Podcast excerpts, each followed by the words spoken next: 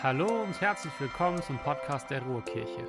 Wir möchten mit dir wöchentlich unsere Predigten teilen und so ein Segen für dich sein. Viel Spaß beim Zuhören. Einen wunderschönen guten Morgen zusammen. Ja, heute beenden wir die Predigtreihe Alpha und Omega, die sich mit dem Kolosserbrief auseinandergesetzt hat.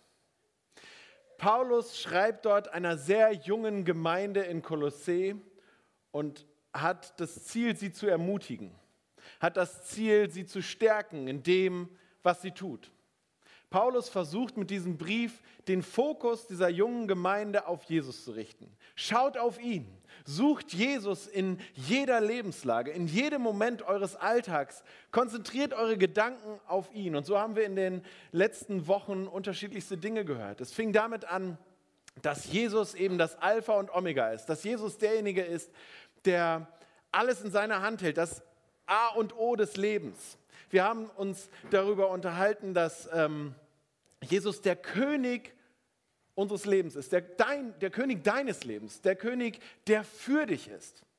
Wir haben uns damit auseinandergesetzt, dass Jesus nicht irgendwie einfach nur ein Mann war, der gute Taten gemacht hat, sondern es ging darum, dass Jesus eben auch die Fülle Gottes selbst ist.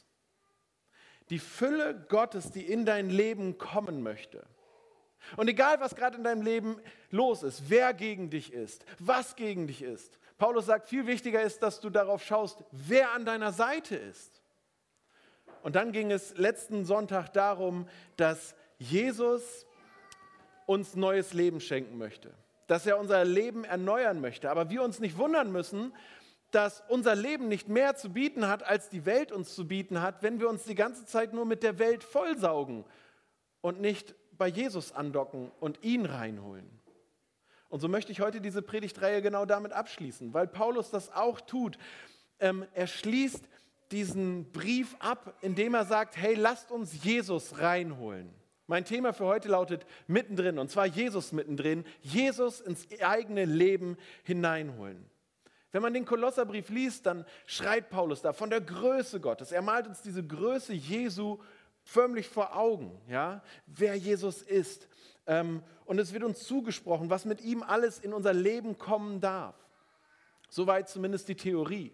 Und wenn du mit Gemeinde schon etwas länger unterwegs bist, wenn du häufiger in unseren Gottesdiensten bist, dann hast du das auch nicht zum ersten Mal gehört, wer Jesus ist und was Jesus uns zusagt und was Jesus uns schenken möchte. Das wissen wir. Vom Kopf her ist das klar und wir glauben das. Wir sind überzeugt davon.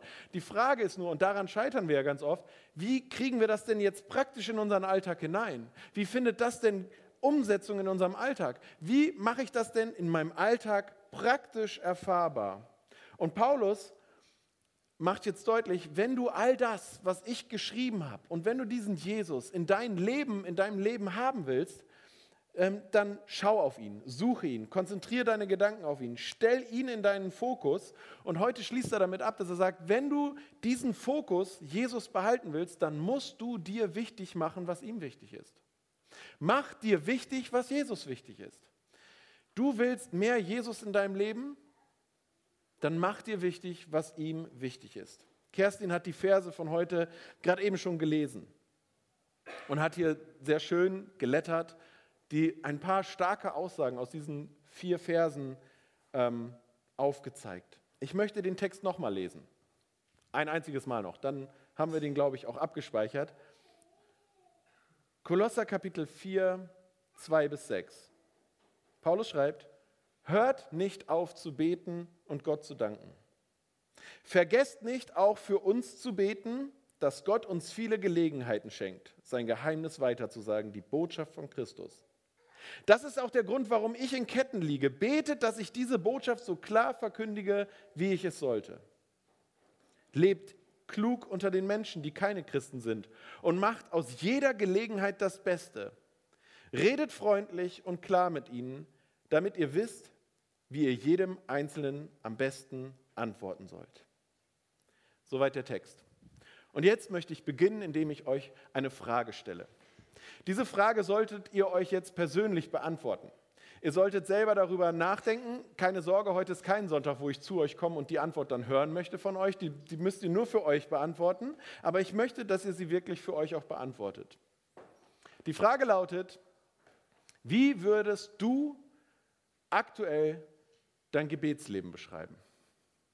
Wie würdest du aktuell dein Gebetsleben beschreiben? Vielleicht würdest du sagen, Gebetsleben, was ist das denn? Ich, ich, äh, ich kenne kenn Jesus gar nicht, glaube nicht an ihn, warum soll ich beten? Ist okay. Hör trotzdem weiter zu.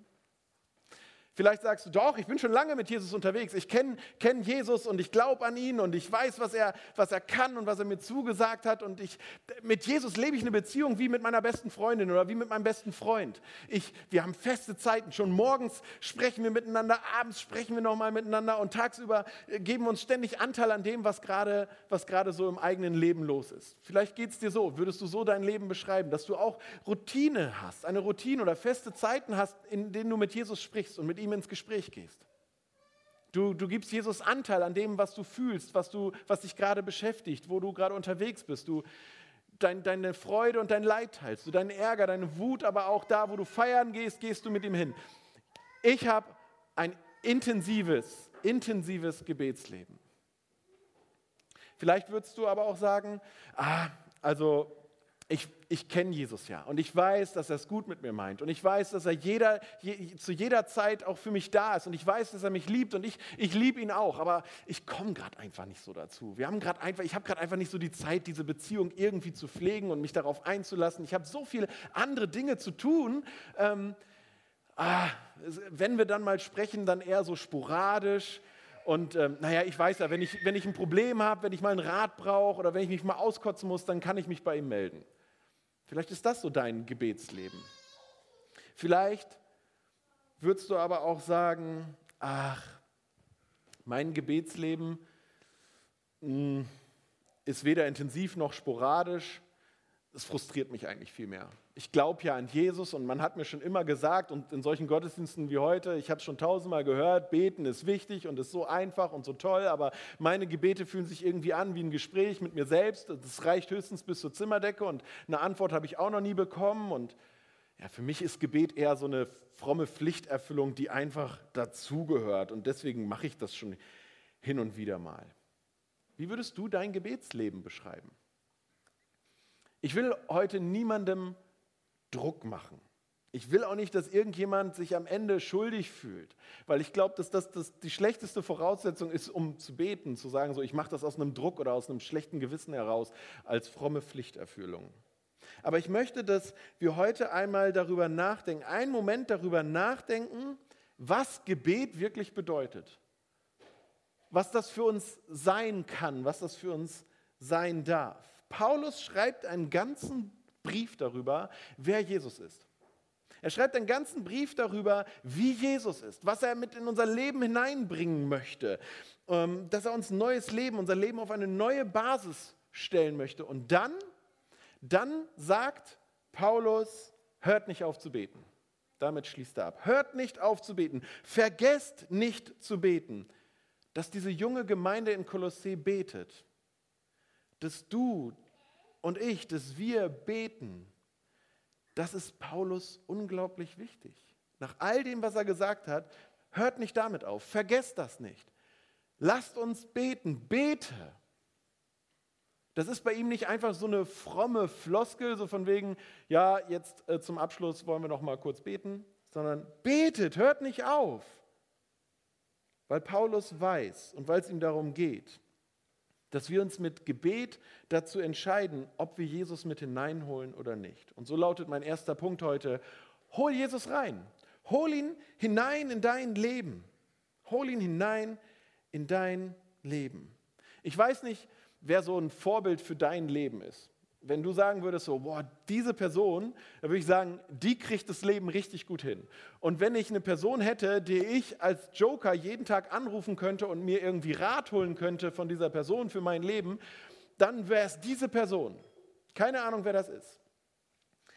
Aber Paulus sagt, das Alpha und Omega, das Anfang und Ende von allem, der König der Könige, zu dem dürfen wir einen direkten Draht haben. Den dürfen wir zu jeder Zeit, in jeder Lage anfunken und sagen, hey, kannst du mal mit reinkommen? Kannst du mir mal helfen? Was sagst du dazu? Was denkst du dazu? Paulus sagt, wir können Jesus Christus, den lebendigen Gott, selbst anfunken und wir sehen das als fromme Pflichterfüllung? Ernsthaft? Wir sehen es als fromme Pflichterfüllung. All das muss man tun als guter und frommer Christ, anstatt zu sagen, was für ein Vorrecht, was für eine Möglichkeit, was für eine Chance. Gott selbst nimmt und will mit uns Kontakt aufnehmen. Und wieder, ich meine das nicht vorwurfsvoll, aber bedenken wir doch mal nur mal, was gerade los ist in dieser Welt was gerade los ist in unserer Gesellschaft, was uns gerade beschäftigt, was dich privat beschäftigt. Äh, bald sind Wahlen, Kerstin hat das angesprochen. Was gerade in unseren Freundeskreisen los ist, in deiner Familie los ist, was gerade bei uns in der Ruhrkirche los ist, in was für Prozessen wir drinstecken, was für Entscheidungen wir treffen müssen, was für Fragen wir uns stellen, was für Unsicherheiten dort sind. Ich stehe jetzt einfach mal und sage mutig, wir beten viel zu wenig. Und ich weiß noch nicht mal, was du zu Hause machst, ob du ein intensives Gebetsleben hast und zu Hause regelmäßig betest. Ich stehe hier und sage, wir beten viel zu wenig. Wir beten viel zu wenig. Und jedes Mal, wo wir meinen, Gebet vielleicht kürzen zu können oder Gebet ausklammern zu können, sagen wir eigentlich nichts anderes als, wir wissen, wer Gott ist, wir wissen, wer Jesus ist, wir wissen, was Jesus kann, aber meine eigenen Möglichkeiten reichen auch erstmal. Ich weiß, wer Jesus ist, aber ich setze erstmal auf meine eigenen Möglichkeiten. Gebet ist unsere Möglichkeit, Jesus in unser Leben hineinzuholen. Holen wir ihn doch hinein. Holen wir ihn doch hinein in unseren Alltag. Sprechen wir mit ihm darüber, was uns ärgert, worüber wir wütend sind, wo wir Sorgen haben, wo wir Fragen haben. Sprechen wir mit ihm darüber, was uns, was uns freut, was wir uns wünschen, wovon, wovon wir uns mehr ähm, herbeisehen. Holen wir ihn hinein in unsere Sorgen, bitten wir ihn um Hilfe. Das ist überhaupt gar kein Verbrechen. Wir müssen nicht erst irgendwie ein Riesenthema haben, ein Riesenproblem, bis wir würdig sind, dass Jesus sagen würde, okay, jetzt höre ich dir zu, sondern mit jeder Kleinigkeit sagt er, bittet, ich will euch doch helfen. Holen wir ihn rein in unsere Herausforderungen. Wenn er doch schon sagt, dort, wo ihr schwach seid, da will ich stark sein. Holen wir ihn rein. Holen wir ihn rein in unsere Fragen und Zweifeln. Schließlich sagt er, ich bin der Weg. Ich bin die Wahrheit. Ich bin das Leben. Kommt, folgt mir nach. Ihr habt Fragen, ihr habt Unsicherheiten, ihr habt Zweifeln. Folgt mir nach. Holt mich rein. Ich habe keine Ahnung, wie, wie ihr Gebet kennengelernt habt. Und ich muss heute auch ein bisschen vorsichtig sein, weil ich äh, gehört habe, dass Leute aus meiner Heimatgemeinde irgendwie bei uns jetzt zuschauen sollten. Vielleicht sitzen sie in der Kaiserstraße. Aber ich habe Gebet so kennengelernt und ich weiß, dass es heute auch noch so ist und dass ihr das alle auch so wahrnehmt. Wenn irgendwo Gebetszeiten angekündigt werden, wenn irgendwo gebetet wird miteinander, dann beten immer die gleichen, oder? Macht mal irgendwo eine Gebetsrunde, es beten immer die gleichen. Es sind immer die gleichen und die tun das, weil, also ich, ich bin auch so einer, ich habe immer gedacht, ich weiß ja, wer jetzt gleich wieder betet, weil die können das sowieso viel schöner formulieren und die bringen das so auf den Punkt und das klingt so geisterfüllt, wenn die beten. Ich habe mich mittlerweile entschieden, dass mir das egal ist, weil ihr, ihr kennt mich, ich bringe nicht immer alles so auf den Punkt. Ja? Ich brauche ein paar Sätze mehr. Und ich rede auch so, wie mir der Mund gewachsen ist. Und ich habe mir entschieden, ich möchte auch so mit Jesus reden. Weil, weil, weil er das auch hinkriegt, weil er mich dort auch versteht. Wisst ihr, ich schreibe am Tag weit über 100 WhatsApp-Nachrichten. Klingt irre, oder? Ich mache das auch nur noch mit dem Rechner, mit dem Laptop. Weit über 100 WhatsApp-Nachrichten. Da denke ich doch auch nicht jedes Mal nach, wie formuliere ich das jetzt. Manchmal wäre es vielleicht besser, gebe ich zu, aber meistens schreibe ich einfach das, was mir gerade einfällt und was ich gerade loswerden muss und was ich gerade kommunizieren muss, einfach rein. Und da sind Tippfehler bei und alles. Aber das Spannende ist, die Menschen verstehen mich trotzdem. Glaubt ihr wirklich, Gott würde uns nicht verstehen, wenn wir nicht die richtigen, wenn wir es nicht super toll ausformulieren? Gott können wir einfach, wir, wir können mit ihm einfach so sprechen. Wie viel mehr würde Gott mich verstehen, wenn die Leute mich doch auch verstehen, die nicht meine komischen WhatsApp-Nachrichten sprechen. Beim Gebet und auch bei Gebetsgemeinschaften geht es nicht um eine fromme Pflichterfüllung. Wenn wir dort als Team äh, vor dem Gottesdienst immer zusammen beten, dann ist es eine gute Routine, aber es geht nicht um ein, das müssen wir jetzt noch machen, damit Jesus auch dort ist. Sondern bei, wenn wir zusammen beten, dann geht es darum, dass wir Jesus reinholen wollen. Dass wir, dass wir Jesus reinholen. Es geht nicht darum, was könnten die anderen um uns herum dann von uns denken das ist mir mittlerweile auch ganz egal, was denken die, wie ich jetzt hier bete und wie ich da herumstotter. Sondern mir geht es darum, ich möchte mich nach Jesus ausstrecken. Ich möchte ihn mit hineinholen. Und das dürfen gerne auch alle anderen wissen. Und da wollen wir uns auch gerne miteinander verbinden. Wir holen jetzt Gott mit rein. Wir strecken uns nach ihm aus. Hört nicht auf zu beten, vergesst es nicht. Wenn wir einen gesunden Garten haben wollen, gehört das auch dazu, dass wir regelmäßig Unkraut jäten. Wenn wir gesunde Zähne haben wollen, hey, dann gehört es auch dazu, dass wir regelmäßig die Zähne putzen. Äh, mindestens morgens und abends. Und diese Routine haben wir uns angewöhnt. Wenn wir einen gesunden Körper haben wollen, dann sollten wir uns regelmäßig bewegen, am besten noch Sport machen. Und ich frage euch jetzt, tun wir diese Dinge jedes Mal mit absoluter Begeisterung? Nö. Aber wir tun sie, weil wir wissen, das ist richtig, das ist gut, das ist wichtig. Und deswegen tun wir die. Und ich glaube, dass, dass wir uns bewusst machen müssen, das geht dort nicht um eine Pflichterfüllung bei Gebet, sondern es ist gut und richtig. Und Paulus sagt, hört nicht auf, vergesst nicht zu beten, holt diesen Jesus mit rein, von dem ich euch erzählt habe. Und viele Menschen haben dafür feste Routinen, Gewohnheiten, wie beim Zähneputzen. Das ist super. Ich bin eher der WhatsApp-Typ. Ich äh, schreibe einfach mitten am Tag kurzen Kontakt, kurze Nachricht hin und her geschickt mit Jesus. Jesus, hast du das mitgekriegt? Krass, oder? Super schön. Jesus, ich bin gerade richtig wütend darüber. Oh, regst dich auch auf? Oder wie würdest du das sehen? Jesus, ich bin am Verzweifeln. Hilf mir bitte, hilf mir, schenk mir irgendeinen klaren Gedanken. Jesus wünscht sich das und es ist ihm wichtig. Und Paulus, der bittet jetzt sogar darum, dass andere für ihn beten. Er bittet darum, vergesst nicht auch für uns zu beten. Bitte vergesst nicht für uns zu beten, weil er weiß, dass da drin eine große Kraft, ein großes Potenzial liegt. Ist euch aufgefallen, wofür er bittet? Wofür hat Paulus die Leute gebeten zu beten? Ihr dürft jetzt reden, auch wenn ihr keine Maske auf habt. Ist euch das aufgefallen? Er hat darum gebetet, bitte betet dafür, dass Jesus uns Türen öffnet, heißt es. Im, Im, Urtext heißt es, dass er Türen für sein Wort öffnet. Bitte betet darum, dass er uns viele Gelegenheiten schenkt, die Botschaft, oder dass er mir viele Gelegenheiten schenkt, die Botschaft von Christus weiterzusagen, weshalb ich gerade auch in Ketten liege. Mein zweiter Punkt lautet deshalb, gib ihm Platz. Während Paulus diesen Brief schreibt an die Gemeinde in Kolossee, sitzt er im Gefängnis. Ist er an Ketten festgebunden. Das muss man sich mal reinziehen. Und er betet, oder er bittet die Gemeinde, bitte betet dafür, dass Gott uns Türen oder mir Türen für sein Wort öffnet. Hey, wenn ich im Gefängnis sitzen würde, in so einem Erdloch, mit Ketten gefesselt, dann wüsste ich, was ich euch sagen würde, wofür ihr beten sollt. Und zwar mit aller Leidenschaft ein 24-Stunden-Gebet mindestens, sieben Tage Fasten, voller Geist und Geist erfüllt. Betet bitte darum, dass ich da rauskomme, dass er die Türen des Gefängnisses öffnet. Darum würde ich euch bitten. Und das finde ich so spannend. Paulus bittet hier die Gemeinde, hey, betet dafür, dass er, dass ich Gelegenheiten bekomme, von ihm weiter zu erzählen. Das ist schon ein starkes Stück. Aber diese Grundhaltung finde ich immer wieder bei Paulus. Immer wieder finde ich bei Paulus, dass er sagt so, das, was Jesus wichtig ist, Jesus und seine Botschaft sind mir wichtiger als meine Wünsche.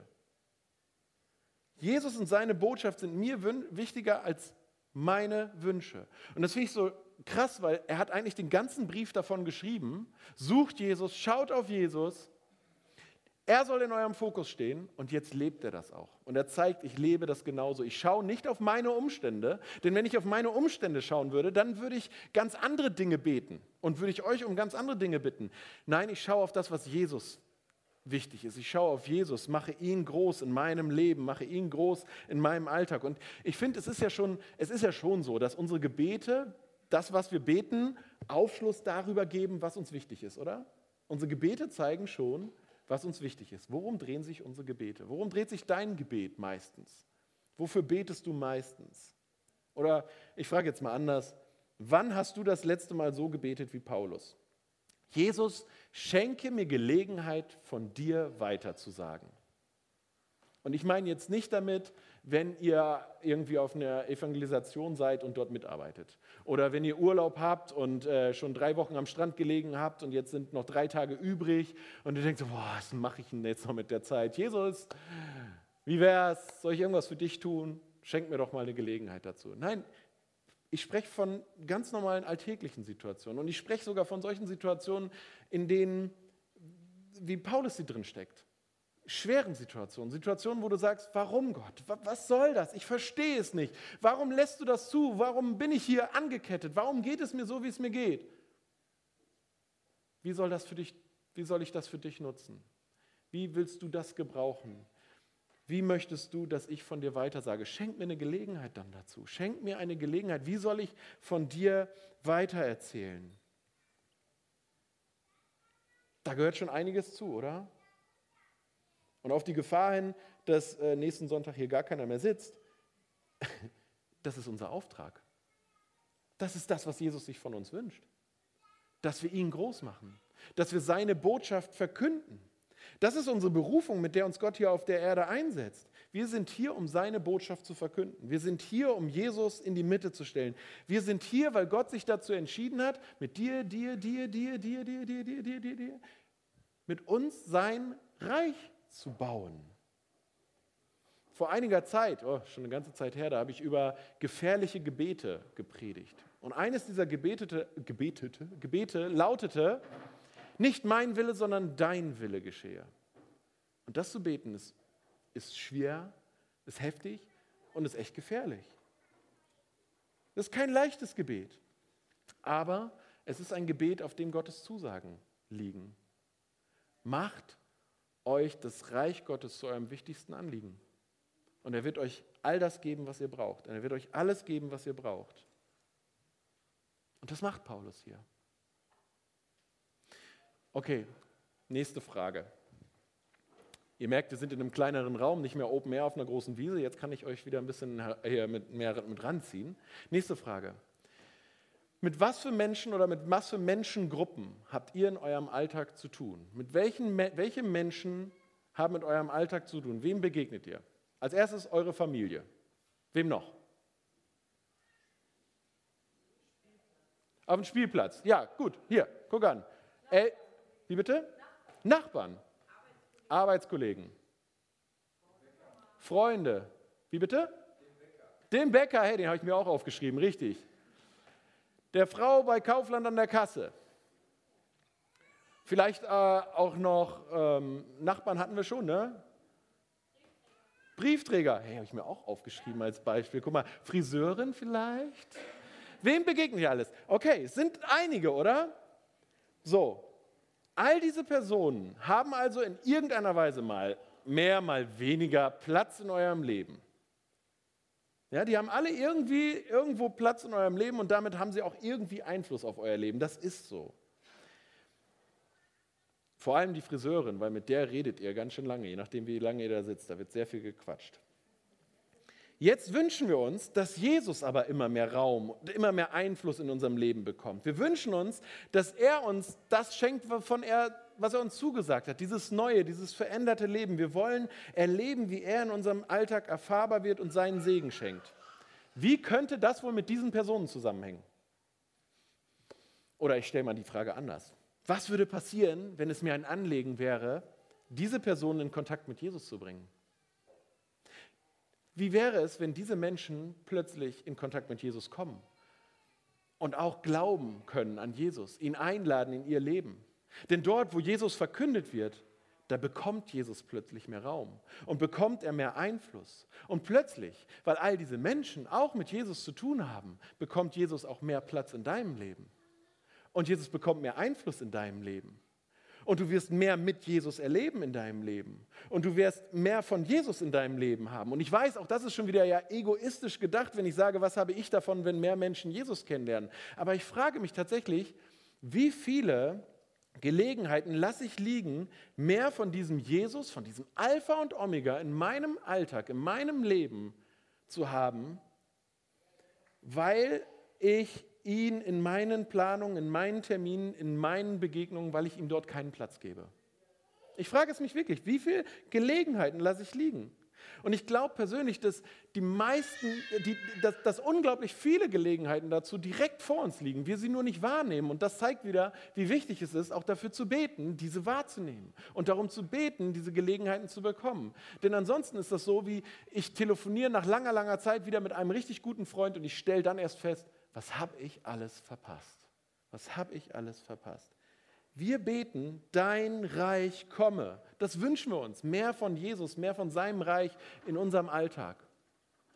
Aber vergessen wir nicht, dass er sich dafür entschieden hat, das mit dir, dir, dir, dir, dir, dir zu machen.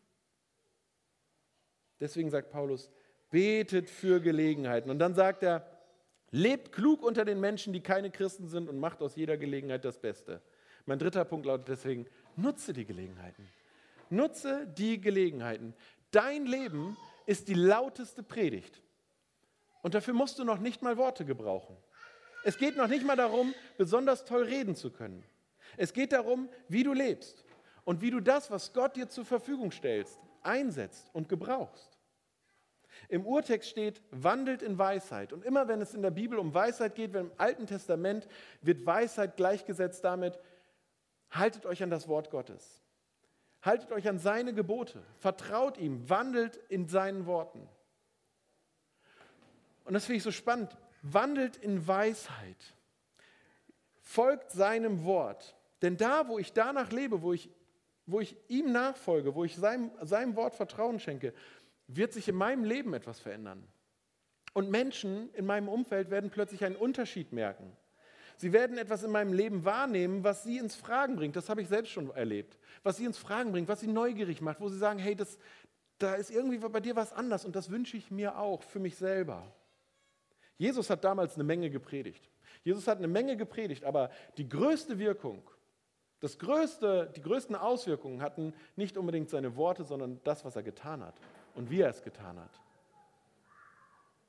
Das, das was Jesus getan hat, machte den größten Unterschied. Die Art und Weise, wie er den unterschiedlichsten Menschen begegnet ist, wie er ihre Bedürfnisse gesehen hat und wie er ihnen begegnet ist, diesen Bedürfnissen, wie er darauf reagiert hat. Jesus kam vom Himmel auf die Erde, wurde Mensch. Er kam mitten rein, mittendrin war Jesus plötzlich. Und er machte sich ganz klein, er wurde ganz normaler Mensch und wurde sogar zum Diener für die Menschen. Er, er, er wusch anderen die Füße. Er nahm sich Zeit für die Menschen. Er, er schenkte ihnen ihre Aufmerksamkeit, er schenkte ihnen ihre Nähe. Menschen, um die andere einen großen Bogen gemacht hatten. Er investierte in sie. Er investierte in sie. Und ich, ich verlange von euch gar nicht, dass ihr irgendjemandem hier gleich die Füße wascht oder so. Aber als Ruhrkirche, liebe Ruhrkirchler, wir haben, uns, wir haben uns vorgenommen, wir wollen unsere Gäste freundlich willkommen heißen. Wir wollen sie sehen. Wir wollen nicht nach dem Gottesdienst uns direkt zusammenglucken in unseren Standardbegegnungen, sondern wir wollen schauen, wer ist da. Und freundlich auf sie zugehen, ihnen einen Kaffee anbieten und ihnen Zeit und Aufmerksamkeit schenken. Vor Corona gehörte es ganz normal zu unseren Gottesdiensten dazu, dass wir ein Willkommensteam hatten. Menschen, die da waren, die sich bewusst Zeit genommen haben und sich praktisch zur Verfügung gestellt haben, um die Menschen willkommen zu heißen, die zu unserem Gottesdienst gekommen sind. Es sind wir hatten eine Kaffeebar, an denen äh, Besucher schon gleich zu Anfang vor dem Gottesdienst einen guten Kaffee bekommen haben und ein schönes Guten Morgen gehört haben. Wir hatten ähm, wir haben, haben normalerweise äh, schöne, gut aufgemachte Flyer auf den Plätzen liegen, die die ersten, die die ersten Infos weitergegeben haben, die die ersten Einladungen ausgesprochen haben. Wir haben auf normalerweise eine Lounge in unseren Gottesdiensten, dort, wo Menschen, die das erste Mal da sind, praktisch in Kontakt treten können, ganz leicht Kontakt finden können, Fragen geklärt bekommen können. Wir legen Wert auf gute Musik, wir legen Wert auf, auf gute Moderation, wir legen Wert auf, auf gute, ansprechende Technik und wenn der Pastor mitspielt, legen wir auch Wert auf gute und verständliche Predigten. Ähm, All das ist uns wichtig. Wir machen Fotos von unseren Gottesdiensten, um dann anschließend bei Instagram schöne Fotos äh, zu zeigen und zu präsentieren, hey, wir haben Gottesdienst gefeiert. Und ich werde immer wieder gefragt, muss das sein? Muss das denn sein? Ist das Kirche? Gehört das zu Kirche dazu? Ist das nicht schon fast Marketing? So, ich meine, gehört, reicht nicht zur Gemeinde, ist das nicht da, wo Menschen zusammenkommen, ein gutes Wort Gottes hören und wenn es gut läuft, ist noch jemand mit Gitarre da äh, und kann uns die Lieder begleiten. Reicht das nicht aus? Ich sage dann immer, weißt du, nächste Woche gehst du vielleicht in ein Autohaus und du gehst durch die Tür durch und es kommt dir schon jemand entgegen. Es kommt dir schon jemand entgegen und begrüßt dich super freundlich und sagt, komm, ich zeig dir, wo es lang geht, führt dich in den Wartebereich dieses Autohauses, fragt, möchtest du einen Kaffee haben? Was möchtest du denn für einen Kaffee? Filterkaffee, Latte Macchiato, Cappuccino, was darf es denn sein? Oder lieber was Kaltes? Und dann wartest du dort. Und du siehst perfekt ausgeleuchtete Autos. Du siehst richtig qualitativ erstellte ähm, Werbeprospekte. Und im Hintergrund hörst du nicht den Krach aus der Werkstatt, sondern es läuft der Lieblingssender von Nordrhein-Westfalen. Und du denkst so, oh, ist das schön, hier ist nett, richtig gut, richtig toll. Warum machen die das? Jetzt wirst du sagen, ja, die wollen ja, dass ich deren Kunde werde. Die wollen ja, dass ich da ein Auto kaufe. Richtig. Wir hier haben nichts zu verkaufen und wir wollen auch nichts verkaufen. Wir laden nur zu etwas ein, in Anführungsstrichen. Wir laden ja nur zu etwas ein. Aber das, wozu wir einladen, warum wir das hier machen, das ist wertvoller, lebensentscheidender, lebensprägender, ähm, wichtiger als jedes Auto auf dieser Welt. Also lasst es uns klug und gut machen. Lasst es uns so machen, dass Menschen das verstehen und erkennen.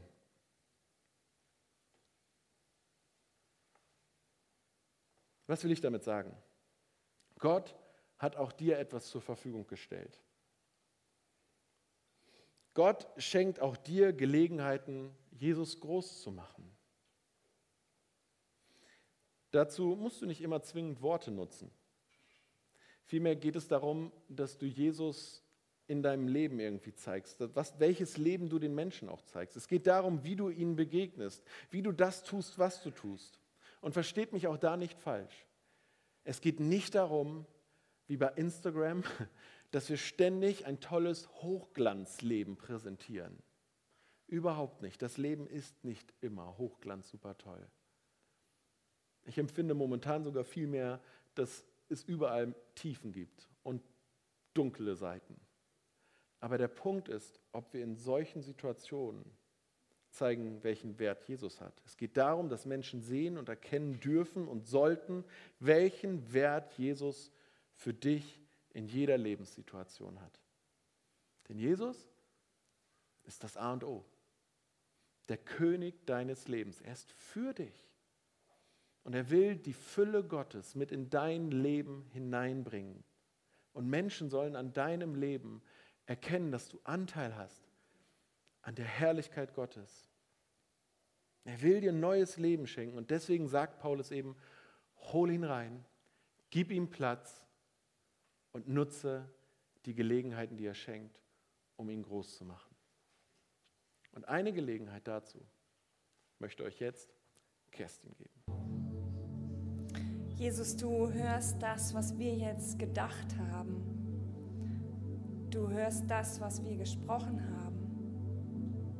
Du hörst das, was wir geschrieben haben. Oder was wir vielleicht noch nicht richtig rausbringen können, aber was wir fühlen wo wir eine Not fühlen für unser eigenes Leben, eine Sehnsucht nach dir, für uns selbst oder für unsere Kirche. Und ich danke dir, Herr, dass wir das mit dir teilen können, dass wir das nicht alleine mit uns ausmachen müssen, sondern dass wir wissen, du bist da und du freust dich über uns und du willst erhören. Und ich bete für jeden hier in Ennepetal und jeden, der den Stream verfolgt, dass jetzt deine Gegenwart und deine Nähe ganz deutlich zu spüren sind. Segne uns. Amen. Wir hoffen, dass du eine gute Zeit hattest. Wenn du uns näher kennenlernen möchtest oder mehr erfahren möchtest, besuche gerne www.ruhrkirche.com. Sei gesegnet.